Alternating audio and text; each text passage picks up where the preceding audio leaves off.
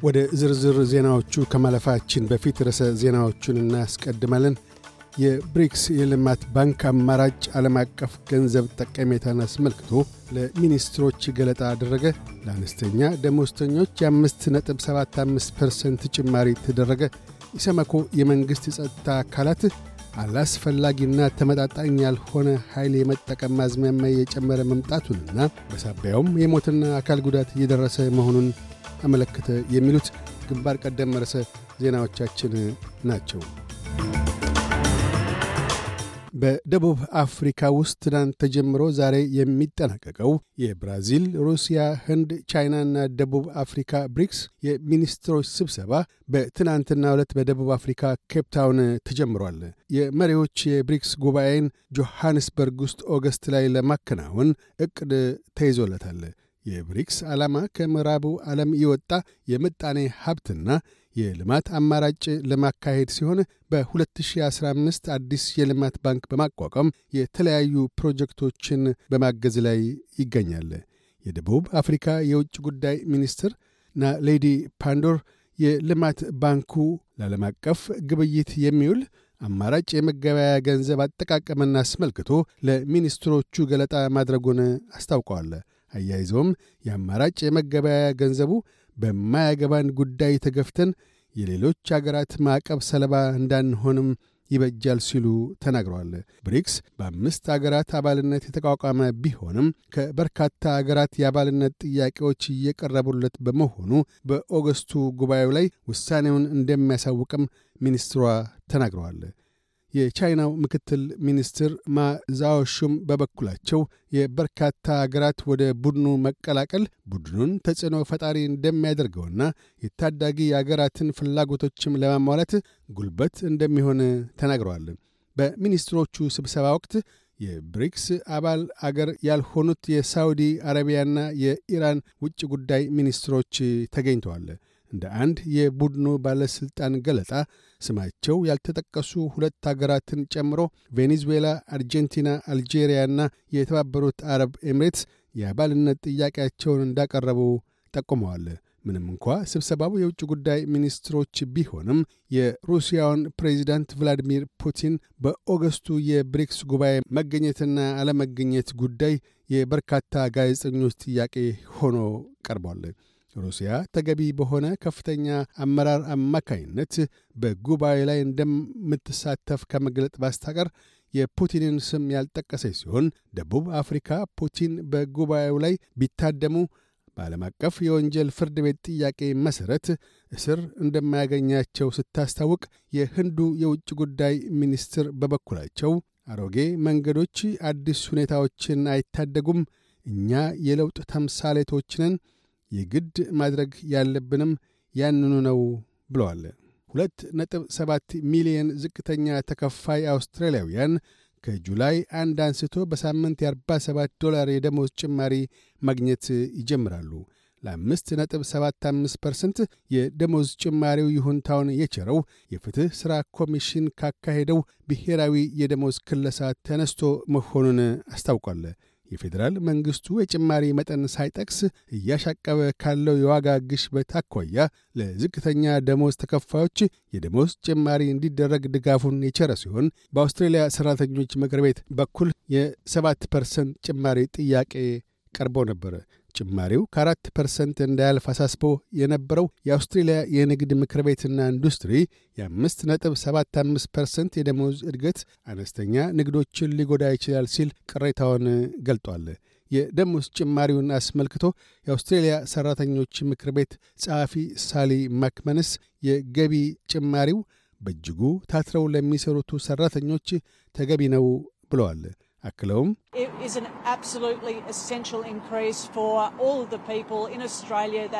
በአሁኑ ወቅት በእጅጉ የኑሮ ትግል ላይ ላሉ አውስትራሊያውያን ለቤት ኪራይ ክፍያ፣ ለግሮሰሪ ሸመታቸውና መሠረታዊ ለሆኑ አስፈላጊ ነገሮቻቸው ክፍያ ፍጹም አስፈላጊ ነው። በማናቸውም መንገድ ምጣኔ ሀብቱ እንዲጓዝ እያደረጉ ያሉት እነሱ ናቸው። እንደ አስፈላጊ ሠራተኝነታቸውም ይሁን ወይም እንደ ሸማችነታቸው ወጪያቸውን የሚያወጡት እዚያው ባሉበት ማኅበረሰብ ውስጥ ነው ብለዋል። ከጁላይ አንድ አንስቶ የአውስትሬልያ አነስተኛ ደሞዝ ተከፋዮች በሰዓት 22 ዶላር ከ60 ሳንቲም ይታሰብላቸዋል። ጭማሪያቸውም በሳምንት 47 ዶላር ይሆናል።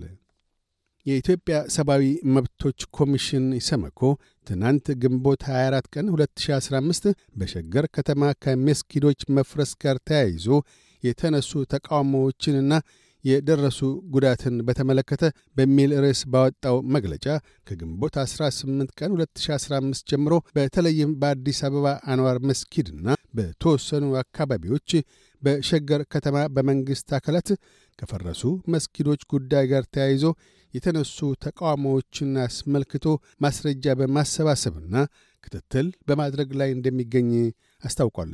የደረሱት ሕልፈተ ሕይወቶችና ጉዳቶችን በተመለከተም ማስረጃዎቹን እያሰባሰበና ክትትል እያደረገ ያለውም ከኢትዮጵያ የእስልምና ጉዳዮች ጠቅላይ ምክር ቤት፣ ከመንግሥት የጸጥታ አካላት ኃላፊዎች፣ የጤና ተቋማት ኃላፊዎች፣ የዐይን እማኞችና ከተጎጂዎች መሆኑን አመልክቷል።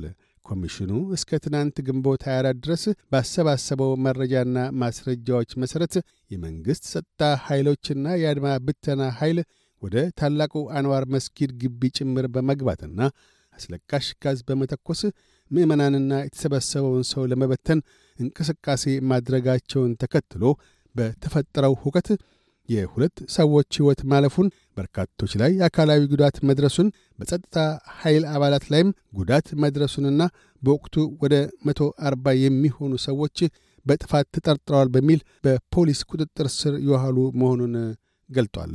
ኢሰመኮ የመንግሥት የጸጥታ አካላት በማንኛውም አይነት ሰላማዊ ሕዝባዊ ሰልፎች፣ ሃይማኖታዊና ሌሎች ስብስቦችና አላስፈላጊና ተመጣጣኝ ካልሆነ ሞት ከሚያስከትል የኃይል እርምጃ ከመውሰድ እንዲቆጠቡ ዳግም ማሳሰቢያ አቅርቧል።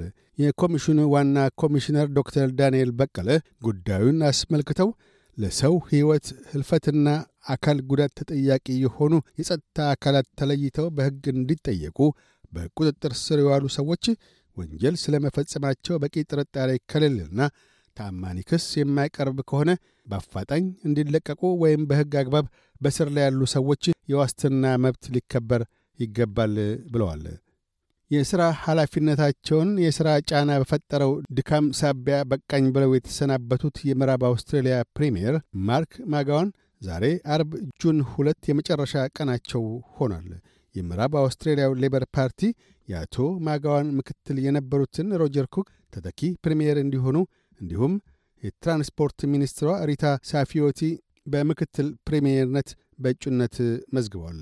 የፊታችን ማክሰኞ ይፋ የምርጫ ሥነ ሥርዓት ተካሂዶ በተተኪነት ቃለ መሐላ ፈጽመው የአመራር ኃላፊነቱን ይቀበላሉ።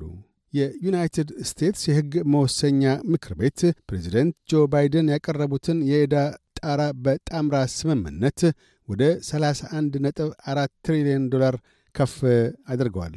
የሕግ መወሰኛው ምክር ቤት ይሁንታውን የቸረው በ63 ድጋፍና 36 የተቃውሞ ድምፅ ነው። ፕሬዚደንት ባይደን የሕግ መወሰኛ ምክር ቤቱን ይሁንታ በወዳሴ ተቀብለዋል።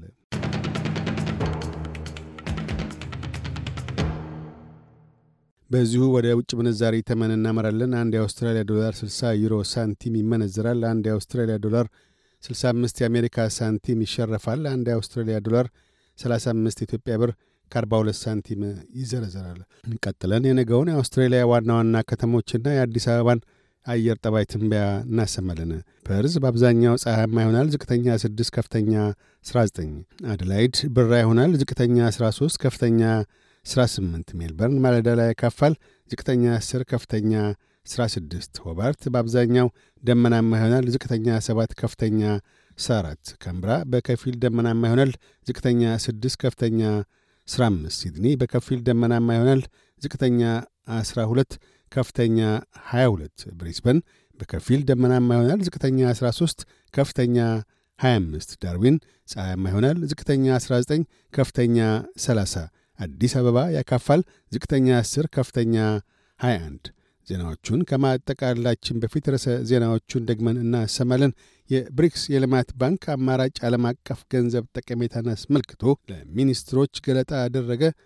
ለአነስተኛ ደሞዝተኞች የ5.75 ፐርሰንት ጭማሪ ተደረገ ኢሰመኮ የመንግሥት የጸጥታ አካላት አላስፈላጊና ተመጣጣኝ ያልሆነ ኃይል የመጠቀም አዝማሚያ እየጨመረ መምጣቱንና በሳቢያውም የሞትና አካል ጉዳት እየደረሰ መሆኑን አመለከተ። የሚሉት ግንባር ቀደም ርዕሰ ዜናዎቻችን ናቸው። እያደመጡ የነበረው የኤስቢኤስ አማርኛ ፕሮግራምን ነበር። የፕሮግራሙን ቀጥታ ስርጭት ሰኞና አርብ ምሽቶች ያድምጡ። እንዲሁም ድረገጻችንን በመጎብኘት on demand እና በ SBS Radio mobile app ማድመጥ ይችላሉ። ድረገጻችንን SBS dot com dot au Amharic ን ይጎብኙ።